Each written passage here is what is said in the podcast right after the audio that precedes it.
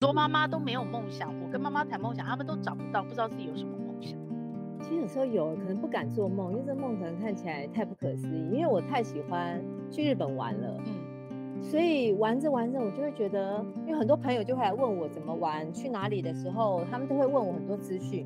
对，我就是想会不会将来有人付钱给我，让我带大家去玩，或让我去玩。会啊，那时候还一切都没有眉目的时候，我想到只想要两个方法，一个就是做旅游部落客，OK，那那个真的你之前就是要有很漫长的经营，嗯，那个也是有一定难度。然后另外一个就是去旅行社上班，那时候我还没有想到要当导游或领队，那就先把这个想法埋在心里。嗯、那后来是为了孩子，我去跟几个家长一起，我们合办了一个实验教育的自学团体，妈妈村吗？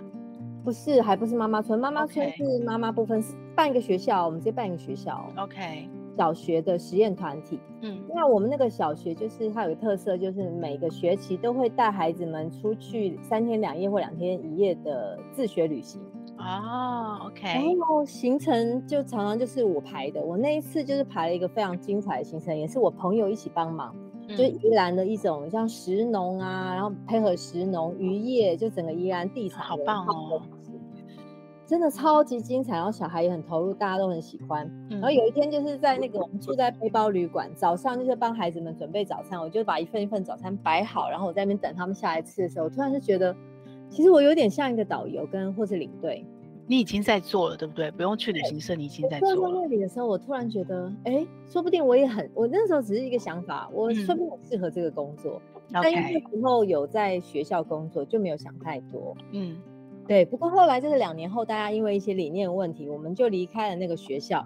嗯，之后刚好碰到我现在工作的旅行社在真人。E B N Enjoy Being Mothers，邀请你和我们一起。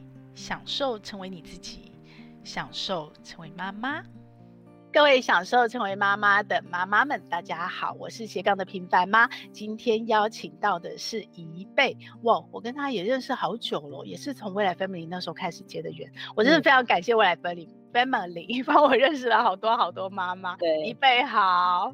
大家好，若云好，我是四宝妈宜蓓。没错，四宝妈在这个年代就是个大荣耀，很开心今天若云邀请我来这里。嗯，对，我们那时候好像也是因为呃未来 Family 的妈妈专栏要写专栏，然后一起认识的嘛，对不对？对，嗯，那后来我到妈妈经想把你带过去，带不过去，但是但是我很感谢若云，因为我觉得你也是我二度就业里面的一个贵人。真的吗？对，因为有远见的那个机会，我觉得我学到另外，也许这个没有变成我后来的职能，但是我学到了怎么经营一个社群啊，然后怎么样做那个书斋小编，嗯、那个让我后来在不管做自己的粉砖，还是我帮女儿的学校做粉砖，我觉得是一个很大的收获。我也非常感谢你耶，因为你扩展了我认识妈妈的经历，而且我我那时候真的好希望我可以在我的职场上，就是帮妈妈多争取一些工作的机会，就是兼差经济独立的机会，嗯、但是好困难哦。然后我觉得很感谢，就你成就了我这个梦想的一部分，小小部分。我要感谢你，因为妈妈 真的要二度就业，然后又还有孩子的寒暑假问题，我们好。好难找到工作，就是弹性要很大啦，这也是我被卡住的原因。嗯、但是很棒，我们共同经历了那一段，然后现在我们要共同经历更棒的一段。我那天看到你考上导游，超开心的，好像我自己实现梦想一样。其实不难哦，大家都可以去考。但是我觉得可能考试不难，但是为什么想做跟真的去做了这件事情是难的？哦，对，我觉得妈妈可能会，尤其我们如果离开职场很多年，一开始会有点害怕，嗯，不熟悉，然后会被年龄有点框住，因为像我现在去工作，我的同事都是二十几岁的，嗯，对，那你要怎么跟这些年轻人相处？我觉得那个都是新的学习，你要把自己归零，嗯，对，因为你并不是。呃，回去工作或重回职场而已。其实你现在选择这份工作，你去考试，这其实是因为你在当妈妈的过程，你发现跟找到你很喜欢做的事，这算是圆梦吧？对，这不是你原来上班人生的规划。我不会走到这一步。嗯嗯，因为跟他们在家，尤其带四个在家，漫长的寒暑假让我受不了，必须出去透透气。我想要，我也快乐，他们也快乐的事情，才开启了旅游的这一段。嗯。然后后来就像越走越远呢，走到我都不敢相信的地步。其实我认识好多妈妈都是旅游规划的高手哎，因为她搞定可能除了自己一家，她有可能还扩张搞定全家族旅游，那超复杂的，那真的是要很厉害的 P N 才做到哎。对，而且其实如果你可以搞定一家大老小的旅游，其实你去带团，客人都是成熟的 大人，好带很多。就很容易，对不对？而且你知道吗？我我的人生梦想有一个，我不知道未来会不会实现，但是我希望我老了以后，尤其是假设说有一天，假设啦，我变成自己一个人了哈，那不管什么情况，然后我还有开车的能力，这好多前提哦，然后我就可以开着露游那个什么露营车，然后就把台湾环岛再深度的玩一次，那就是启发于你耶，因为你在北海道露营，我到现在还去不成。可以，太好玩了！我就是因为带他们去，其实真的没有我们想象中难，而且是我开车，人家都以为我们是我们，人家都是爸爸开车。嗯，但其实女生在那边，你慢慢开，然后像北海道，根本路上你也遇不到几部车，你就慢慢开。嗯，然后我就发现，哦，原来我也有开大卡车的能力。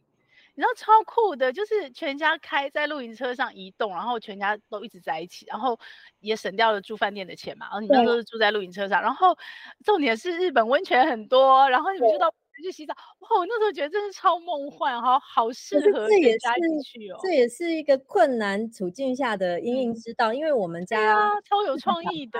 你去哪里订房？像日本一定都要订两间以上。对。那我想玩又不想花那么多钱，所以我才想到一个这样的方法，就变那么有创意。对，所以有时候困困那个逆境就是转机，真的是这样子。所以我那时候看到你考上导游的时候，我超开心，就是我可以感受到那种，呃，你当妈妈的时候，因为发现了这些，还有你经历了，你规划那么多家庭行程之后，你你在里面的热情跟那个喜欢，然后现在变成你下半人生的一个，我觉得它不是工作，对不对？不能完全用工作来定义。然后，所以我能想象你带的团跟你这个导游一定会跟一般只是因为工作赚钱去当导游一定会不一样。我说虽然说不出那些什么不一样，那些不一样就是我今天要来问你的，但是我就可以觉得一定会不一样。对，那个为了工作去赚钱的导游跟我们这种，因为那时候我第一次带团，然后我们那个司机大哥看过非常多导游，嗯，他看看我就说你哦，他说你应该就是来赚玩的啦。我说哦，你怎么他看完的？我一看就知道，说的也是，就是因为这些年要很感谢我的先生，他负担家里大部分的经济。嗯，但是其实妈妈们也要看重自己，因为你看我有四个小孩，如果他们全部都去上安亲班、补习班，哇，那个交省了很多钱，对不对？倒赚了很多钱。所以就家庭是一个互助的结构。那现在我大概把一个阶段完成之后，我先生也支持我。来做这个工作，因此我有一个幸运，是我投入这个工作的时候，我不是带着庞大的经济压力。OK，那会差很多哎、欸，那会差很多。对，然后可是我觉得，就像你你前面几集，我觉得大家来宾有一个共同的讲法，就是妈妈们要进入二度就业，其实有个关键，因为一开始你可能要尽量嗯，不要在意那个收费，不要在意收入，嗯、没错。然后尽量去学，把你有兴趣的东西，你甚至半买半送，但是就求一个学习的机会。对，但是我们半买半送也不能打坏市场了，嗯、我们不能压抑了我们孩子的 机会。对，也是，但是就是就在合理的状况下，当然绝对是跟你之前在职场的收入不一样。我们以前全职跟我们现在就那个价差，嗯、对啊，那个薪资的差差距是蛮大的。但是你就不能依恋过去，说我一个月是这样的收入，我现在做这个。说真的，导游就是算日薪啊。嗯嗯，也有人是觉得拉不下这个身段，也是有。嗯，其其实我自己是觉得说，价值就是价值，价值就是在那边，只是这个价值大家看到它的时间长久跟远，慢跟快，所以价格不一定能够及时追上价值。所以我觉得现实的环境一定会让不止妈妈啦，就所有我们这些中年再度就业，不尤其是那种转业的。一定会起步的薪资，甚至可能比年轻人还低。可是时间拉长，就是我们有耐心把时间拉长。其实我觉得价格还是要追上来。就是没有谁说为什么老了就一定要领比较少的钱，这是什么道理？对，但其实因为我们有专业有经验，我们的价格追上来其实应该追得很快才对。对，其实是会快的。但只要你能够一开始放得下身段，耐着对，没错，就是一开始放得下身段，然后一开始那个包容度可能高一点，给自己长一点的时间，多一点的机会去去验证自己，然后增加自己的自信。我觉得这件事情是妈妈。在跨入职场，或者是说，呃，不管是像我们两个，可能在五十 plus 以后圆梦去做一些，哎，有一点不同于上班人生的事，甚至像你是完全不同于上班人生的事。嗯、那有的妈妈可能是还在带孩子，我觉得有经济压力就会比较辛苦一点，对，比较不像我们没有经济压力，可以比较从容的去慢慢调整我们的价格。对，这也是。但是我觉得有的妈 妈就是。嗯如果你是在有余裕的状况下，其实真的就是不要急，就是人生孩子最需要你的那一段，或是家庭就是忙忙不过来的那一段，你如果不用勉强，对，然后之后孩子可以独立放手了，你出来看起来慢一点，但说真的，你跟你同龄的同事们，他们二三十岁，他们正要开始结婚生子，嗯，说起来你有优势哎，没错没错，而且我觉得妈妈其实。我我随便举个例子，比方说你你你在带孩子过程中发现了烘焙，然后你也可能发现，哎，这是你的梦想，然后你想要做这么做做这件事，可是当下你就是挤不出时间。嗯、然后我自己觉得，你陪孩子玩的每一次，你有时间做一点点，那样慢慢慢慢累积，其实到你能够有余裕出来自己去呈现梦，那时候你是一次爆发。对，所以其实不一定在你还在带孩子的时候就硬要勉强去去实现会比较快比较好，你反而容易阵亡。对。所以还有就是享受跟孩子的当下，你不知道会发生什么事，嗯、会产生花，这个也蛮重要的。他们不只是老师天使，我觉得他们也是帮我们开门的人，真的开很多门。你也是哈，他们帮你开了旅行的门。对，然后他们还疗愈了我的原原生家庭的记忆，我觉得。啊、哦，这块我们可以慢慢谈。我们先把梦想这边说完。所以你当时是一个期间慢慢酝酿，你要。五十 plus 以后要回来当导游，然后去实现你的梦想，还是说是一个什么瞬间的起心动念？这个梦想怎么说？妈妈都没有梦想，我跟妈妈谈梦想，他们都找不到，不知道自己有什么梦想。其实有时候有可能不敢做梦，因为这梦可能看起来太不可思议。因为我太喜欢去日本玩了，嗯，所以玩着玩着，我就会觉得，因为很多朋友就会来问我怎么玩，去哪里的时候，他们都会问我很多资讯。对，我就是想，会不会将来有人付钱给我？让我带大家去玩，或让我去玩，会啊。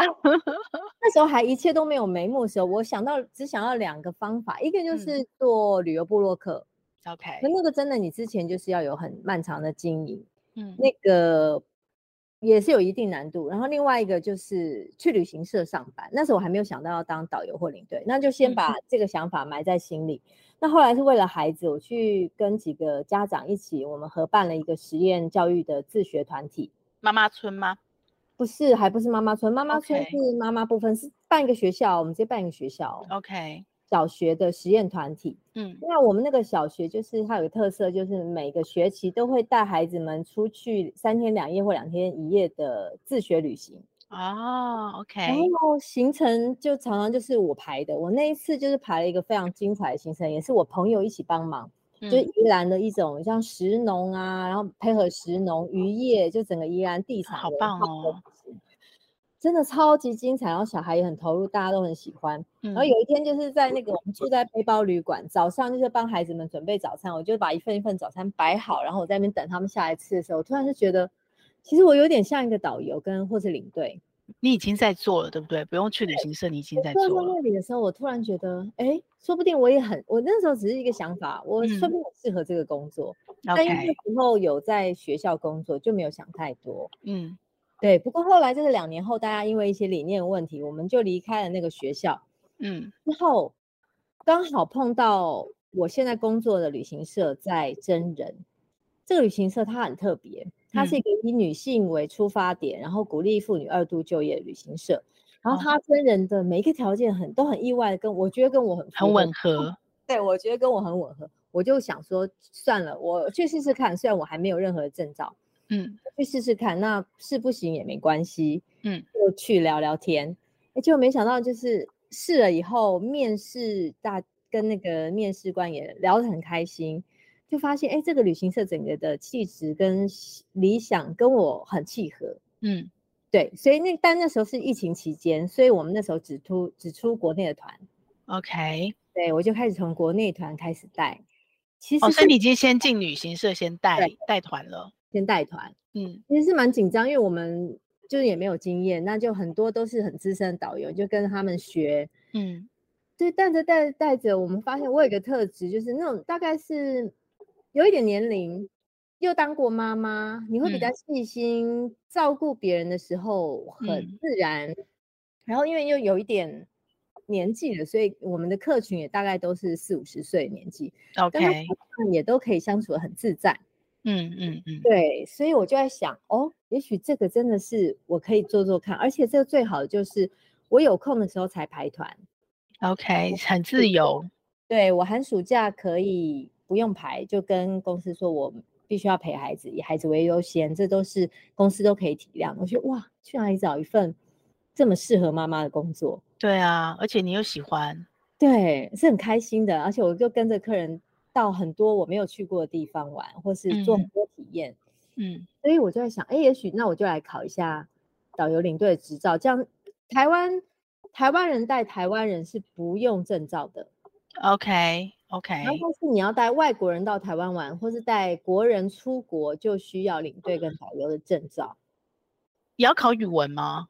因为是外国人。像对外国人就要考语文，所以我现在我是只考了外语领队，是先带国人去国外，因为国内的那个语言要求能力，我想要慢慢补齐，就是你可以先考完，比如华语的，你再慢慢加考单一外语，对，补上去。因为我一次考两个，我就想说先不要把自己逼那么紧，就先考外语领队，然后我是华语导游。哇，你本来我记得你是国文老师对不对？对，我是国文老师，所以华语导游你可以接的就是港澳那个港澳大陆、马来西亚、新加坡的客人。嗯嗯嗯，对。然后考，因为我还是有一个远大的梦想，我希望我可以带日本团，因为我超爱日本的，嗯嗯，所以这个梦想，我想说，虽然那个时候疫情还没有结束，但我就想先准备，尽量努力的靠近。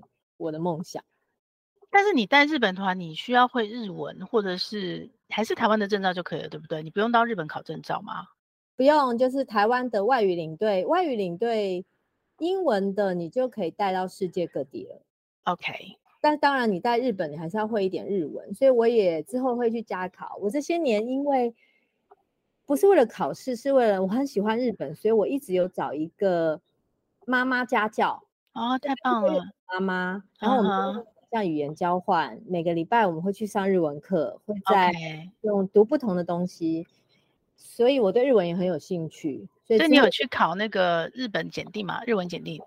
我接下来就要考。我本来因为本来念日文只是因为兴趣，我就没有考。嗯、我接下来就会开始考日文检定。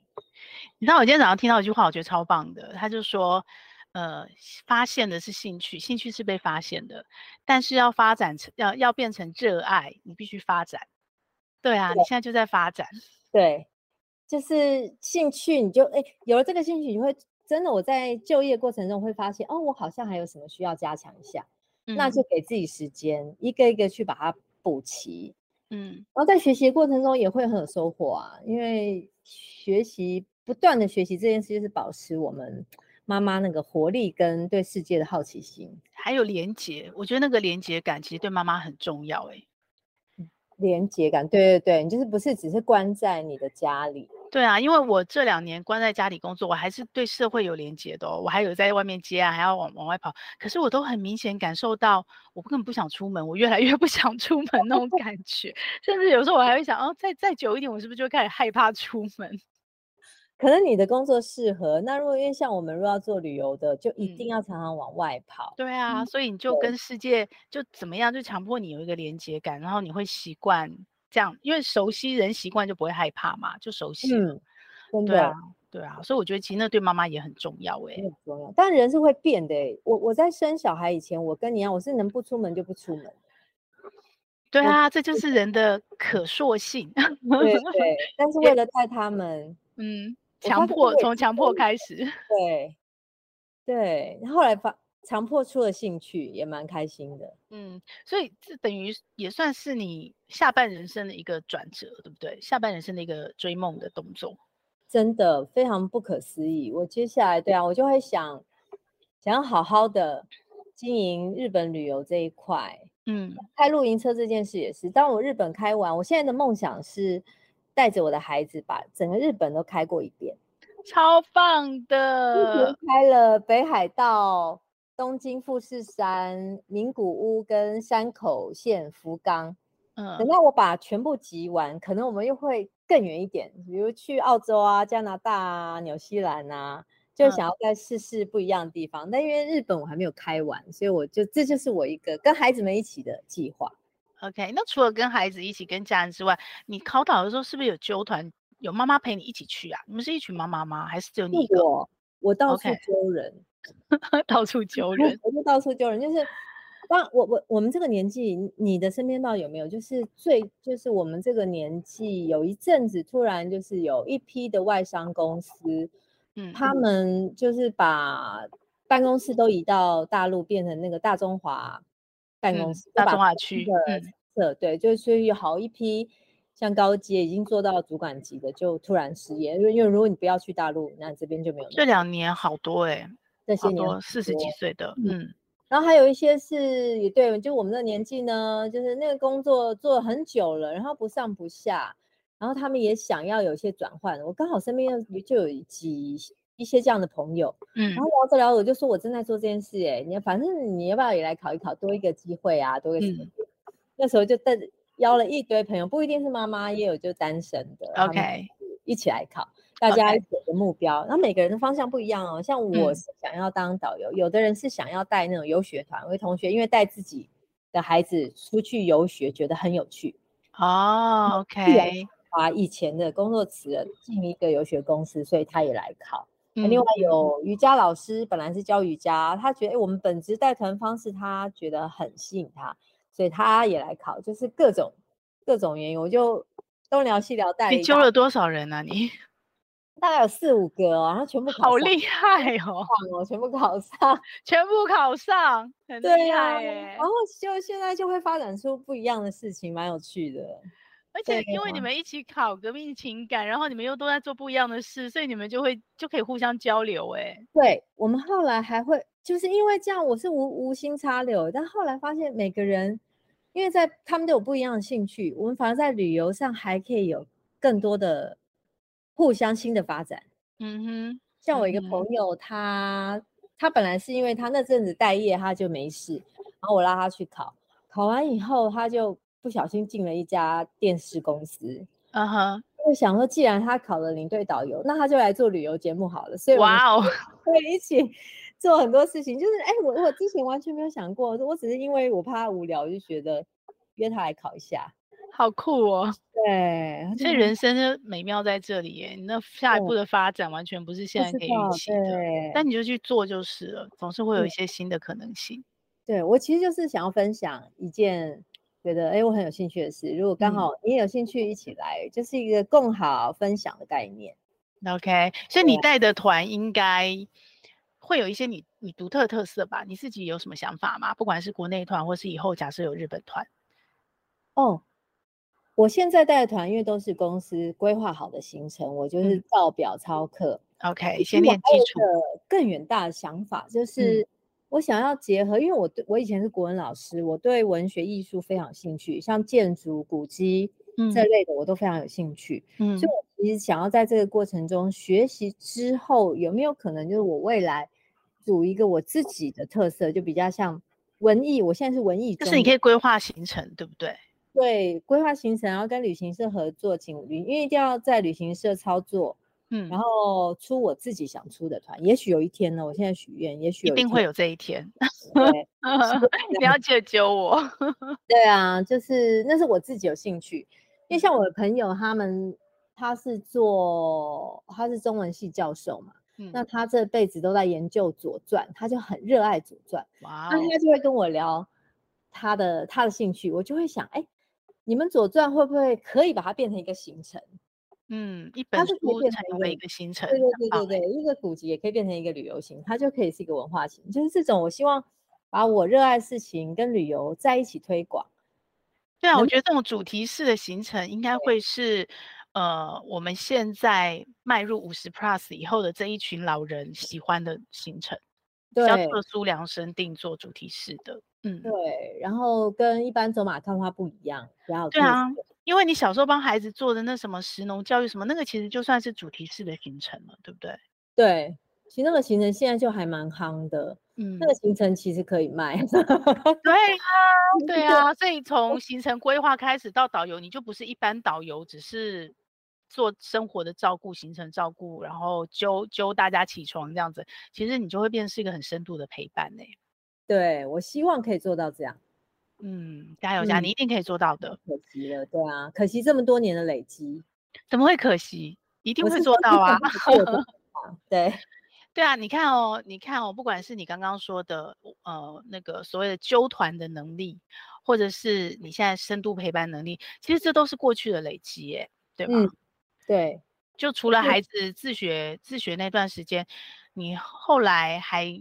做了妈妈村嘛，就是就一堆一群妈妈共同学习，是这样吗？像妈妈村，我就想跟你讨论。像妈妈村这件事，我做完的感觉就是，我那时候是想要让妈妈跟社会有连结，嗯，大家一起出来，比如上个课、插个花，就各种，不管是才艺，不管是讲座，希望妈妈不要，而且都是欢迎大家带着孩子一起来，因为很多妈妈有小小孩的时候，嗯、哪里都不能去，或是白天其实是没有课程可以上。不管是运动啊，嗯、各种白天其实很难揪到，所以那时候是想要做这样的连接，但是后来哦，其实我后来做来做去，还是发现那个来的人数并不多，嗯，大部分的妈妈她们还是想要知道怎么样可以有收入，怎么样可以顺利二就是孩子大了可以出去就业这件事，欸，哎，啊，这是现实啊，对。所以就是，如果你是提供职业训练，或是提供就业媒合那样子的，好像比较容易做起来。就我们纯粹你只是那个生活上的连接啊，一些才艺休闲，这个我后来做的过程是觉得不太容易做起来。有啊，那个因为我我离开职场。就离开未来 family 妈妈今后，然后其实那时候我就想要做，你也知道嘛，那时候我们就是想做妈妈学习，嗯，然后我都失败了，然后我就我就很确定说这件事情，不管是我自己身为妈妈，或是我自己在职场里面站在公司的立场思考，我都很明确知道说，对，这不是一个商业行为，因为你看嘛，我们自己是妈妈，我们有钱有时间，我们也都是优先。先给小孩嘛，然后再家人，嗯、然后有可能老公在自己后面，但是大部分妈妈是自己放最后。嗯，所以当你这样一路排挤下来的时候，其实商业要从你身上赚到属于你的钱，这个真的不容易。嗯，可是可是我又觉得有这个需求啊，只是这个需求我自己常年的观察比较多，可能是被呃宗教。宗教满足了，就比方不管是、嗯、呃天主教、基督教的教会，或者是福智啊，或者是呃对。日记呀，就是很多你家庭的问题，你家庭的需求，因为我们现在越来越复杂，嗯、你不可能从原生家庭得到你要成为父母的所有养分，所以它就变成。嗯几乎是宗教在满足，然后宗教的团体在支持。那像我跟你，我们可能就像有些很多妈妈，我知道是从自学团体、共学团体的妈妈，她、嗯、们就会互相学习的这一块会比较紧密。嗯、那我的话，我可能就是另外一种，就是我既没有宗教，又没有参加自学共学团体，但是我可能带着孩子去了荒野，那他就是某一个阶段特殊团体。嗯、所以，那如果这些都没有，那上尤其是上班的父母，其实就很难在父母这块得到支持。对，然后也很难有学习。那我自己是走过这段路，我在荒野真的是看到很多父母，如果给他这个学习的机会，他的家庭、他的人生都会有很大的不同。嗯，就像你刚刚前面我们后面待会可以聊的疗愈的部分，所以我就觉得这块很重要。可是我那时候呃慢了大概快十步吧，因为我在未来 family 的时候，嗯、你跟林静茹啊，好多人就在做了嘛。嗯，嗯然后等到我慢了好多步，我要开始来做的时候，静茹就。语重心长的告诉我，他说、嗯、这一块很难做，他努力了很久，所以他现在就往团购的方向，对，就是你看到的，然后带着一群妈妈，呃，揪团创业，然后那他还有在大组织战嘛，就是好几个对，对不同的产品直销产品，所以这是现实。可是我自己告诉我自己的是，嗯、如果我是在二十岁或三十岁，我有就像你最原始说到，我有经济压力，我必须靠这件事赚钱，嗯，那我就必须用商业的方法来运作这件事情，那这件事可能真的行不通。可是当我现在是五十岁了，甚至我我是一个十年的梦想，我要做到六十岁。那如果这十年我不是用商业的思维去思考这件事情，而是呃让它变成一个可以被运作的机制，自自主、自给自足吧。对、嗯、对，有点像社会企业这样。那或许可以试试看，我不知道，可能有机会，嗯，再试试吧。这样，对对。这也是我一直在想身边的妈妈们的各种，嗯，对啊，我老公就一直觉得说啊，你应该放掉这一块啊，然后你还全力 support 我创业赚了钱以后，我再用非营利组织去 support 你。我说那时候我可能八十岁了，我没有力气做了。的确，这是一个一个管道。对啊，就是我身边没有一个人看好哎、欸，连我自己都不看好，都知道这个不会赚钱。真的，这但它可能很有意义，它不会赚钱，但它是有意义的。我觉得生命的连接跟交流很很很感动哎，像我那个十年千万的课程是家庭财务的课程嘛，嗯，我从来没有想到我出来以后竟然是第一个开这个课，我本来想的是萨提尔的课或教养课，是我想开的课，就、嗯、后来就发现哎，对，就是你现在说的现实，哎，萨提尔课跟教养课，以我的资历跟我的专业跟整个市场的状况，我根本。没有资格，就是现在我根本跨不进来，然后妈妈也不会付钱给我，嗯，对，然后后来我就发现，哦，结果我那时候逃离金融业的那个家庭财务的课程，反而是妈妈最需要的，他们必须先有钱。对，那我如果我如果我自己不喜欢买东西，我没有在带斜杠，我不能教斜杠，不能教创业的话，那我就只能教他们用钱赚钱了。对，可我觉得那个课程蛮实用的。对，因为他因为我自己觉得我们能做的就是。呃，我看到的啦，我觉得现在你要创造原生性、嗯、原创性的经典不容易了。可是我们因为资源越来越多，然后资讯越来越透明，所以我们能够做的就是发挥我们自己每个人背景不同、与众不同的优势，然后我们的特色，然后我们就去整合很多不一样的东西，然后我们就去做，嗯，应该算二创吧。就是，哎、嗯，在某个产业成功的东西，或你在其他地方，就就像你，你带孩子去旅行，然后你的那个经验，嗯、你就把它。延伸到哦，你带成人旅行就可以设计出不同的主题式行程，嗯，类似这种再创新，我觉得这个是机会很大的。所以我那时候就想说，那我如果能够开课程，我一定要做这种再创新。那我的那个原生的部分就必须是经典，嗯，所以像萨提尔，他我对我来讲，他就是一个经典，在家族的心理学关系、原生家庭疗愈这一块，他就是个经典。然后，而且这个经典一定是历经时间考验，绝对三十年以上。不管你世界怎么变，嗯、变快慢变，它都是不改变的，它的原则都是一致的。嗯、然后财务的这一块，我就是找那个 CFP 国际财务规划师，嗯、他也是五十年喽。嗯、对，就是只是说现在实务上的应用，就是业务员，就像你现在旅行社，你要考照，你才能带团。嗯、那所以 CFP 是金融从业人员、保险人员啦、理专啦这些人员，他们要加薪，他们要。拓展他们的工作职能到另外一个程度，他就要去考这个 CFP 证照。嗯、那我以前在这种业嘛，所以我知道有这个证照。但是你知道考证照就是，呃，如果你只是为了工作赚钱，你就只是把那张证照考上而已。嗯，对。可是事实上，他那个证照的课程规划本身，像你旅游可能也是一样。嗯，你要去考，所以你其实是要学习很多很基本的概念，你要有个全貌嘛。嗯、对他。那个部分，那个那个证照你要考上，你就是你要懂保险，你要懂税，你要懂股票，你要懂投资，你要懂财务规划。嗯，那那个其实很适合家庭，很适合妈妈。嗯，你要做啊，因为你不能只听名牌买股票，你就赔钱啊。嗯，所以你在赔买股票前，你其实要先懂保险，你不能听人情买保险啊，你就可能会买错保险啊。所以其实那都是很基础的常识。可是真正去学这些东西、考证照的人，他不一定会把这些常识。告诉妈妈，嗯，因为对他来讲，他只是执照上的加分而已，薪水的加分，所以我就觉得很可惜，有个落差，嗯，所以后来我开课的时候，我就是用就找这个经典，就开了十年千万。然后你知道吗？我最感动的其实就是你刚刚说的，我觉得是意义，不是钱，因为课很便宜，所以最后是变成。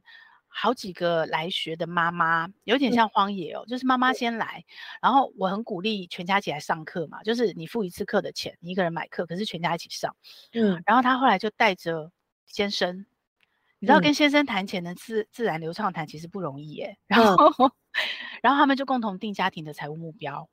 然后后来小孩也进来，小孩可能都是青春期，然后我就觉得好感动哦，一家人哎，对啊，就真的是捡一不是捡一个人海鲜，是捡一家，然后你就可以想象，那一家人可能就会因为这个时间点上了这个课，然后可以共同去讨论财务，嗯、他们后面可能会有更多的学习，但是因为开了这个门，所以他们家庭的很多规划就会变得不一样了。嗯，对啊，所以就是像你说的、嗯，所以就是妈妈应该还第一步是先知道自己的强项。一定是这样，喜好、热情，因为你就已经把你的优势啊全部列出来，才能成就你这这件事。要了解自己，我觉得像嗯，如果说妈妈真的很有酒团的天分，或者她真的是很喜欢，她需要立即赚钱。哎，静茹做得很好，像我还有另外一个朋友 Sharon，她也做得非常好，她是 Shopping 九九的。呃，老板、老板娘，然后他现在就专专门做团购，下面有好多团购妈妈说，哎，那我就可以 referral 到你。如果发现你学习，你认识自己一些一些学习启发了以后，你发现你是有这个需求，我们就 referral 到那样的妈妈。其实我想象的还是有点像在未来分娩的时候，就是每个人有每个人的专长，嗯、那那个领域你做得很好了，为什么大家要竞争呢？我们就合作啊。嗯，我就不需要再去抢那块，因为我没我不会做的比你好，所以呢，我就把有这样需求的人，我就 referral 给你，然后我们就可以一起合作，一起去经营一个嗯、呃、大的学习的平台，而不是一个不是一个单一小的公司或小的平台或是小的学校，而是一个比较，我觉得我现在我还不确定那是什么，但是我比较接近的词汇可能是生态系吧，嗯。对你，你擅长做那像一贝，你旅游做得很棒。如果有妈妈对旅游兴趣，我就不如你强，不如你强啊！我何必做这件事？我就把它 referral 给你，然后我们大家就彼此合作，嗯、然后去创造一个更大的生态系。所以你就必须很知道你自己强在哪里。像我的话，我可能就是强在，我可以整合很多很多这种。呃，自媒体的资源，然后我喜欢知识变现，我喜欢我学的东西，嗯、透过我的转化，然后可以把它变成更多人更容易懂，然后更多人因为这个点开启了他的门以后，就可以再延伸出更多的可能性。我喜欢做这件事，嗯、那我就做这件事啊。嗯，对啊，对，嗯，但就是就是一个共好的态度，就是是一定要共好，一定要共好。我觉得人性难就难在患难很容易哦，大家都没赚钱的时候其实都很 OK。对，是我看了好多，就是一旦赚钱以后 就会开始很难合作。错，对、嗯，所以就是你要保持你的初衷这件事情，然后你跟人家合作的时候，我觉得都会我都会跟像我们现在谈几个合作，我就会跟他们大家都会说清楚，就是我们大概我们可以给什么，我们怎么样，嗯，谈好，对。对，丑话说前面。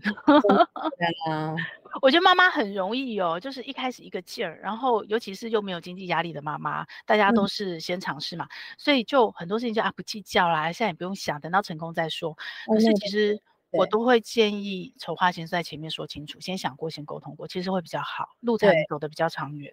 没错，没错，有道理。嗯，对。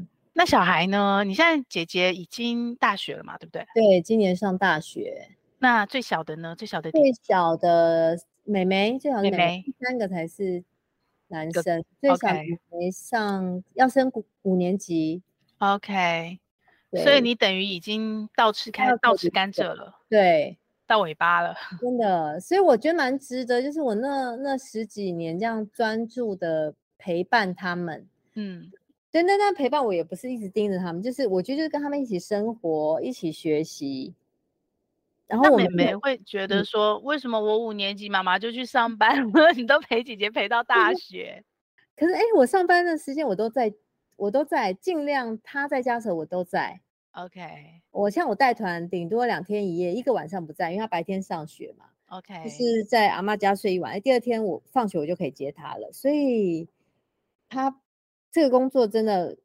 非常适合我，像我如果处理一些行政工作，我也是用线上远距的方式在家里处理，okay, 我不用去办公室。等于你还已经可以开始提早启动你的梦想，但是你还可以兼顾最后两个比较小的小孩，对不对？对对、嗯，我这些年哦，在孩子还小的时候，其实我有试着出去找工作，嗯，真的是一个就是没有任何一个工作可以让你准时，比如五点半就下班，嗯，没有。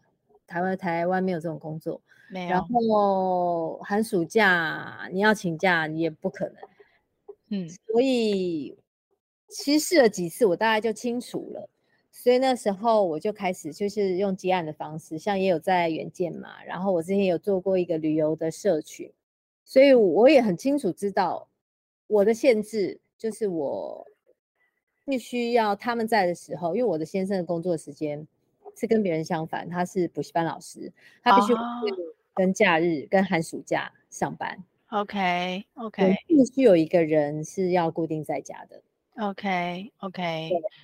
所以全职陪伴，虽然说你有做妈妈村，有做一些其他的斜杠的事情，不不是为收入的事情，嗯、但是你其实你全职陪伴陪得很深，对不对？对，就是我真的就是以他们为，嗯、在他们还年幼的时候，以他们为优先。嗯、他们去上学的时间空出来的时候，我就会把它排我自己的事情。OK，做一个这样的协调。嗯，所以所谓的疗愈，你刚刚有提到疗愈的那一块，指的是哪一个部分的疗愈呢？哦，我觉得，因为我我没有生小孩以前，我没有很喜欢小孩耶。啊，真的吗？你生了四个哎？生四个，对。我其实生小孩以前，我只是，我真的像像你问我说，哎，怎么会想要成为妈妈？其实我好像就是一个乖乖牌的小孩，我就会觉得时间到了，我就应该要结婚，应该要生一个小孩。自然而然这样。对，我没有想很多，说我为什么要。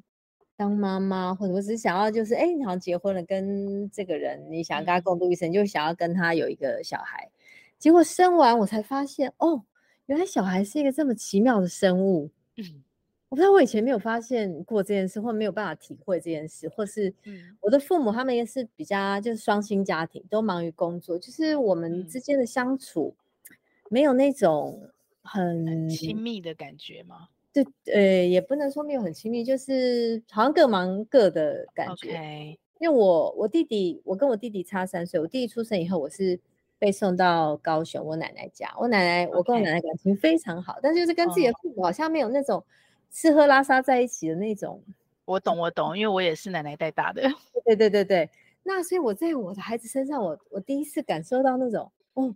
原来一个小孩是这么有趣的事情，然后我陪他长大，嗯、然后我女儿，我大女儿跟我长得很像。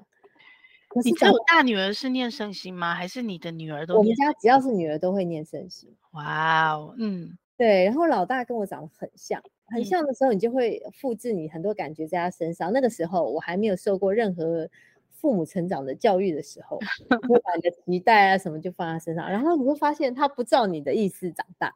OK，他没有办法照你的意思。然后我我觉得那是我第一个学习，第一个成长，就是哦，我突然明白，小孩他是独一无二的个体，他跟你长得再像，有你的基因，他仍然是他自己，他还是独立的他。对。然后我那是大概在他两三岁，我第一次体认到这件事情，然后第一次的知道他是他，我是我，我可以给他建议，我可以陪伴他，但我不能左右他。那这样子，你的女儿怎么会都还是念你的母校盛行呢？哦，啊，为什么念我的母校？不是因为他要让我找一些，让让他们复制我的路，是因为那个学校他非常注重，嗯、比如说你像心灵的自省啊，认识自己啊，就他很注重心灵的部分。哎、欸，这很棒哎、欸，品格的部分，现在学校很少，然后他们呃全人教育就是除了功课。所有的活动也都很鼓励孩子，学校有非常多活动可以让孩子参与。因为我自己在那边长大，我知道那个很可贵，那个可能没有办法反映在你马上考高中、考国中的那个成绩上。嗯，但是在你未来十年、二十年，我们的校友就是都有一种特质，就是他们可能很能够自省，很能够跟别人合作，或是很能够看到群体的需要之类的。所以这是在你读圣心的时候就是这个样子了。对。Okay. 真的就是这些年，他们也一直坚持这样的教育理念。所以你知道，我们学校的老师、校长很多都是校友回流的，然后很多的孩子爸爸呃妈妈通通都是校友。就是这种，你毕业你然对那个学校向心力这么强的学校，我我觉得还蛮少见，很少哎、欸，很少。对对，所以在那边长大的好处，倒不是他会走跟我一样，我是我我就是想让他能够自在的变成他自己。但那个选择是你安排的，还是说你你跟孩子讨论，还是自己选择的？哦，因为我会我会让他们先去体验，学校会有体验课，会让他们体验，嗯、看他们喜不喜欢。每一个都去体验，其实我只有体验我们母校，我没有让他体验很多学校。啊、不是，我意思是说每个孩子都有先去 体验，每个孩子都有进去体验，okay, 所以他们是可以选择、可以决定的。对，因为因为我们念一般的那个公立小学，嗯，因为公立小学老师就是，但运气运气，那大部分老师对孩子讲话的方式都很传统，就是比较是打骂、责骂，那，没有到打啦，责骂的态度，现在应该很难打了。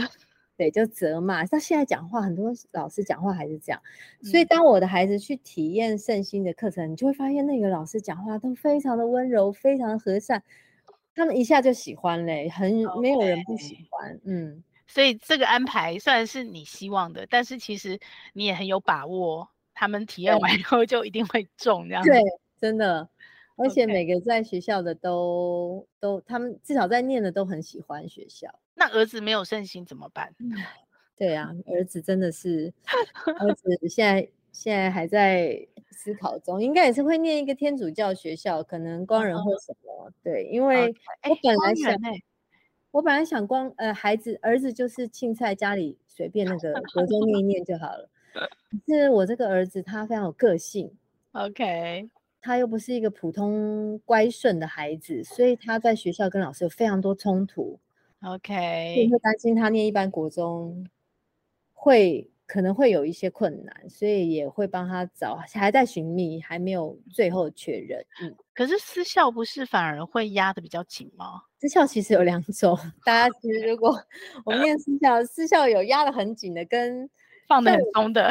对，我们圣心他们有一个叫做四校联合的，这这四个学校关系很密切，通常会以前会一起招生，就是圣心、崇光、嗯，工人、徐汇这四个学校分布都蛮像的。哦、OK，对对对，所以圣心是女中，而且进不去了，你就只好选其他的三个。对，他们真的很厉害，就是现在少子化还能坚持女中，我也是很佩服。哎，真的耶，好多女校都已经改成男女合校了。但是因为对啊，整个创校的初衷，他们是做女子学校的，所以，但我觉得有一个感觉很棒，主要是看你跟你们家大姐姐，因为你们等于不只是母女，你们还是学学姐学妹，对，是校友，所以这对你们母女关系有什么影响吗？哦，这也是，就是又是一个学习，因为他一上国中，我以前在圣心的时候，就是有一点。有点学校风云人物那样，所以我就很多活动都会热心参与啊。然后老师们也都跟我很熟悉。我女儿完全不是这种型的，她是 低调，嗯，不要有太多人认识她，也不太喜欢跟很多人互动的那种小孩。OK，我也是想说，哦，好，她是她，我是我，我不要把我的 很深的学习，我听得出来，再放在她身上，所以我就让她做自己。我也很少跟学校老师去讨论她，学校老师也都很好，都。就是让他隐身在学生群中，他也很自在过这些年。但是，他用他的方法去体验他的学生生活，我觉得他收获也非常多。嗯，对。然后学校给他们很多空间，就是像他现在高中都有自主自主学习，什么学习历程档案的，每一个学期会有一堂课，你必须要做这些。对对，每个人要设定自己的目标。然后他就突然想到，他想要做衣服。哦，他做服装设计师，对，他想当服装设计师，学校就帮他弄了裁缝机，然后哇哦，老师竟然还可以带他。我想，因为我们学校人非常少，学生只有一百多个，嗯哼，还根据他的需要弄一个这样的资源，我就觉得哇塞，好感动 哦。虽然他最后没有走这条路，嗯，但他体验过，他自己想过了，对，就是学校都让他们去试，也不会跟他说你应该怎么样，不应该怎么样。很棒哎，很棒，很棒。那他很抗拒他的同学或是别人知道说，哎，我妈妈是校友嘛，而且还是风云人物。还好，学校老师不会，不会，都不会跟他提这些。OK OK，那学校真的很不会特别对待，对对对，嗯，也不会跟他说，哎，你妈怎么样都不会。所以其实到很晚，嗯、应该很晚才会有一些同学大概知道，老师们可能认识他，但老师们都没有表现。OK，对对对。哎，那我们一般养两个孩子两个样，你四个孩子应该四个样了。没错。那你这样十几年过程，那个深刻陪伴，你有什么中间特殊的让你印象深刻的事，或者是有一些什么特别关键的诀窍，可以让你在他们四个中间四个样还可以游刃有余吗？哦，四个孩子四个样，我觉得就是不要让他们互相比较，嗯，从小就不让他们互相比较，嗯，然后不会让他们，他们真的是个，像大姐就是她很，她比较内向一点，但是她就是回家会把所有学校的事情都跟你讲，嗯，那二姐呢，在外面看起来是开朗可爱，可是她其实心事藏很深，她不太主动说什么，嗯，那这个时候你就要从姐姐那边去推敲。那弟弟又是很有个性，就是跟其他孩子不一样，在学校真的是有名的难搞，所以，但是我会想要知道他难搞背后的原因是什么，然后再去跟学校沟通，就花很多时间去跟学校沟通这些事。OK OK。然后老四就是那种很乖，很喜欢追求荣誉的小孩，反正每个、嗯、每个都不一样，所以。那你怎么在他们这四个里面？转换角色跟自处拿捏，妈妈到底是要怎么跟他们不同人马上？然后你让我想到那个四川的那个变脸，有没有？真的，就是跟每一个谈话的方式、欸，哎，每一个说话的方式都不一样、欸，哎，然后跟他们每一个人相处，怎么拿捏啊？我会要有跟他们独处的时间。哦，嗯，我正想问说，你跟每个小孩都有独立的独处时间吗？就是要找以前小时候会刻意，比如某个半天。姐姐念半天的时候，我就带她出去，只有我们两个的约会。OK，但大一点我就没有刻意，比如我们就是谁，我带谁出去买个什么东西，或送谁去哪里的时候，只有他在那个时候跟他聊一聊，聊只有他的事情。等于是你自己有意识的在注意，你要跟每个孩子有独处时间，但是并不是很刻意固定安排某个时间，就是你你某个时间就谁谁谁这样。小时候可能还有，长大其实就没有办法，我们就是随机。嗯我会观察，但是其实，哎，这跟我以前当老师的经验很像，哎，就是、哦、对哦，那以前老师是一个人管三十个，哦，我们班是四十四五十个，OK。那我那时候学到一个就是观察，嗯，我花很多时间在观察学生，我不一定每个人跟他谈话，嗯、因为有时候人谈话他们是会伪装或者哦，我不就是会包装一下，没。错，我会下课时间当老师会看他们每一个人。他们跟同学对话的方式，他们处理一件事情的方式，他们怎么样，然后就会慢慢观察出那个孩子的生成长的脉络，然后你才会带的比较好。嗯，所以我觉得这个经验我带到我的孩子身上，我有时候不一定要跟他们谈，你让他们自己在玩，嗯，或他们自己在互动的时候，我会，我我不会让他们，我会看他们，不会让他们觉得我在监视他们，但我会观察他们。OK。其实那个很重要。你如果静下心来观察你的小孩，你就会知道他们不一样，他们想的是什么。其实这也会关系到你陪伴的品质，对不对？如果你是很专注的陪伴，嗯，你就会有比较容易静心来观察他们很多细节，而且要敞开心胸观察。那个观察是孩子一定会做一些你看不过去，或是你没有跟你的想法违背的事情，你不要马上。就下定论，对对，就下结论。这件事情，敞开心胸，这件事情蛮重要。嗯，所以他们也比较愿意听我的，因为他们知道我是了解、理解他们的，才会给出这样的建议。嗯，所以我们在沟通上反而容易很多。所以后来就像爸爸说什么阿嬷什么要要跟他们沟通事情，有时候会透过我说，你让他们说说看，他可能比较能够接受。OK，嗯，OK，那。除了你自己的经验，因为你那时候在妈妈村的时候，也有一群妈妈一起学习嘛。嗯，那你看到如果比较能享受成为妈妈的妈妈，嗯，你觉得他们有什么共同的特质，或者是有什么关键的一些一些原则或方法吗？享受成为妈妈的妈妈，应该享受成为妈妈吧？对啊，享受吧，很享受的，就是要先放下你的执念。OK，我我我发现能够放下执念的妈妈比较容易快乐。OK，那个执念可能包括控制啊，包括期待，包括很多。对对，蛮多，就类似这这首先第一要件就是，如果你能够放下你的执念，你旧的观念，好像比较能够开心的当妈妈。好.那个执念还包括对别人的对你的看法。OK，这很重要，不要放掉。OK，要别人说你是一个什么样的妈妈，那都不重要。嗯哼，嗯哼，你的孩子，你们之间的相处，嗯，嗯，所以焦点要放在你自己身上，跟你跟你的孩子身上，就是旁边的外在那个都是呃佛教的说法，那个叫什么？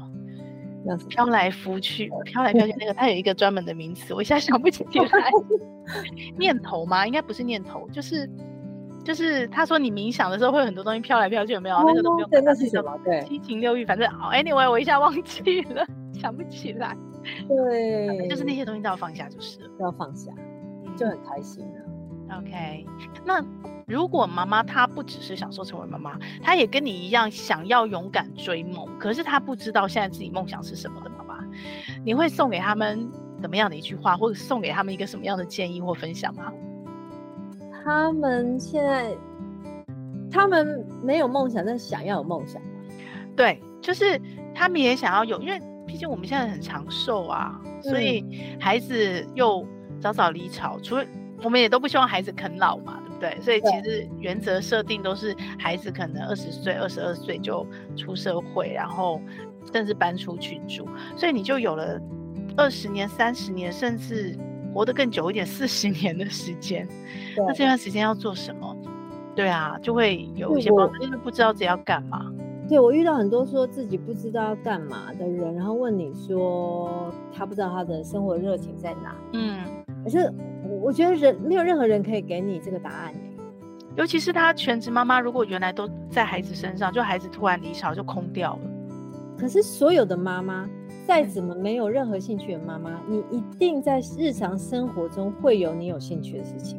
不管是做菜，有人可能很会做菜，有人可能会收纳，有的人可能，但他没有信心啊，他可能有兴趣，但他没有觉得他做的特别好啊，他就啊。就会觉得说这个是可以可以发展的哦，甚至不不是梦想啊。嗯，梦想到底是什么？梦想不一定要很远大哎。嗯，或者是说不是热情，他只是没有讨厌做啊，但是没有也没有特别喜欢做啊，这样子。然后每天就很无聊，让孩子走了以后，本来是很烦，被时间被排满满，嗯、结果孩子一抽掉以后啊，那我要干嘛？嗯，可以这么说吗？我我 遇过很多这样的人的，但我觉得其实这样的人，你蛮难带他去找到他的热情的。嗯，因为热情这件事情，必须就是从你自己的心里面长出来。嗯，没有那个火苗，其实有再多火，我都烧不起来。嗯，有的热情，所以终究还是回到自己，你到底对你自己的认识有多少？你够不够爱你自己？你够不够？勇敢去说出你的需要，说出你的梦想。嗯嗯，其实第一步好像还是跟你刚刚孩子一样，欸，哎，我觉得是观察跟觉察，对吗？只是这焦点可能要打在自己身上。觉察这件事情好重要，你应该开个这样的课，不管是觉察你自 己，觉察你跟你孩子的关系，你跟你婚姻的关系，所有都在第一点就是这个觉察。有啊，我本来最想开就这个萨提尔里面有觉察呀。对，可是你在每一次的谈话，我觉得你跟每一个来宾的谈话，我觉得大家都会讲到这一块。嗯，我发现只能够找到这一块的人，他就有了那个接近梦想的契机。哎。我现在听了这些来宾，没错。嗯，好，好，我来调整我的计划，看有没有机会优先。对啊，这件事真的很重要。包括我现在自己在用 Notion，我今天早上跑步的时候才写了一篇文章。因为很多事情是你在做，但你可能没有想透，然后你没有意识。然后我今天写以后，我才发现说，哦，有了 Notion 跟没有 Notion 差别，其实就在它可以帮助我觉察的更深刻。因为以前可能是在脑袋想，嗯、想想就忘，想想就过去了。可是现在我把它写下来，写下来以后我还反复回去看，所以就变成，而且因为它的那个。呃，软体的特色，它可以关联，然后可以不断的重同步更新，嗯、所以我就可以每天看，就是每天不是像以前写笔记就写完就忘记，你还要回头翻你才会看。现在我是可以利用它的一些功能机制，我每天开自己今天的感恩日记，我就可以看到之前写的这个部分的觉察，嗯、我就可以在上面一直累积，一直累积，嗯、然后你就会发现哇，这样子就帮助我的觉察变得很敏锐、很深化，就是不只是速度加快，我觉得最主要是品质变好、变深。嗯嗯，然后你那个焦虑期就会缩短，或者是以前我可能知道方法，然后我也是用这样方法度过那个不确定期，度过那个转变跟改变的时候。可是现在因为有这个工具帮忙以后，我就变得那个整个就变得更亲民了，然后更速度更快。然后那我觉得你这个可以开课，真的吗？嗯，因为我们像我们公司那个会议记录仪器也是用 Notion，就是作业上很容易。对，那我是之前一直听你说，然后在公司运用才知道。就这个可以让一些妈妈们看，他们现在生活中生活中有哪一些可以用这个来？有有有，Notion 我已经开课了。对呀、啊，这个是完全是个意外，就是。然后又看我一直在我会开这个课，听过这个。对对对，那个已经开课，而且我的比较特别，是因为我就是妈妈，所以我其实。呃，跟其他的老师年轻人不一样，年轻人是比较教软体、教功能，对，那我就比较是教应用情境，就是妈妈会碰到什么情境，然后我就先做出那个情境妈妈可以用的模板，然后再教妈妈这个模板怎么做出来。哦，赞赞赞！对对对，那这样它就可以变化嘛。比方说，我今天同样一个阅读笔记的模板，那可是像你在做自学、共学，你就可以把它衍生成哎学习笔记，嗯，就可以自己去。那这个就是 Notion 最棒的地方，它可以一直不断的变化。根据你的需求，对啊，哎、欸，那像你刚刚说那个很多妈妈找不到自己的梦想，我最近其实有推给我身边一些妈妈一本书，嗯，他是一个也是一个日本的教练，他写的叫做《七周圆梦笔记》。OK OK，他有七周，他会像教练一样，他每一天会有一篇带你去思考你的人生，带你去想你的梦想在哪里，把你的梦想实现化。他就写标题叫“每天一页，写着写着，梦想就成真了”。我还在试验这本书的效果怎么样，因为我带几个妈妈一起用这本，就一天写写一张。嗯，很棒。他说只要书写，你的人生就会带来戏剧戏剧性的变化。但我觉得他就是带你去觉做觉察这件事。好，我来去买这本书，我会把说把这个连接放在说明栏。妈妈如果有兴趣，可以自己去看。然后看完这本书后，看我能把它转换成 Notion 的笔记，Notion 的模板。对，也许可以帮忙一些觉得没有头绪的妈妈们。嗯，嗯，好，谢谢你，果然是学习型的妈妈。好，我们可以常常多交流啊。你有想到什么好题目想要分享？尤其是旅游的，我们都可以随时再约哦。可以哦，我们可以开旅游。嗯 okay, 那就这样子喽。今天就到这边，你拜拜，拜拜，拜拜，大家一起圆梦哦，拜拜，拜拜。这个节目会在各大 Podcast 平台播出。如果你喜欢我们的节目，欢迎你把节目分享给你的亲朋好友哦。也非常的欢迎你留言告诉我你想听什么题目，告诉我你享受成为妈妈的诀窍。也欢迎你在我们的说明栏有一个连署签名，跟我们一起签名，一起享受成为妈妈，享受快乐，也享受痛苦。让我们一起来享受成为妈妈。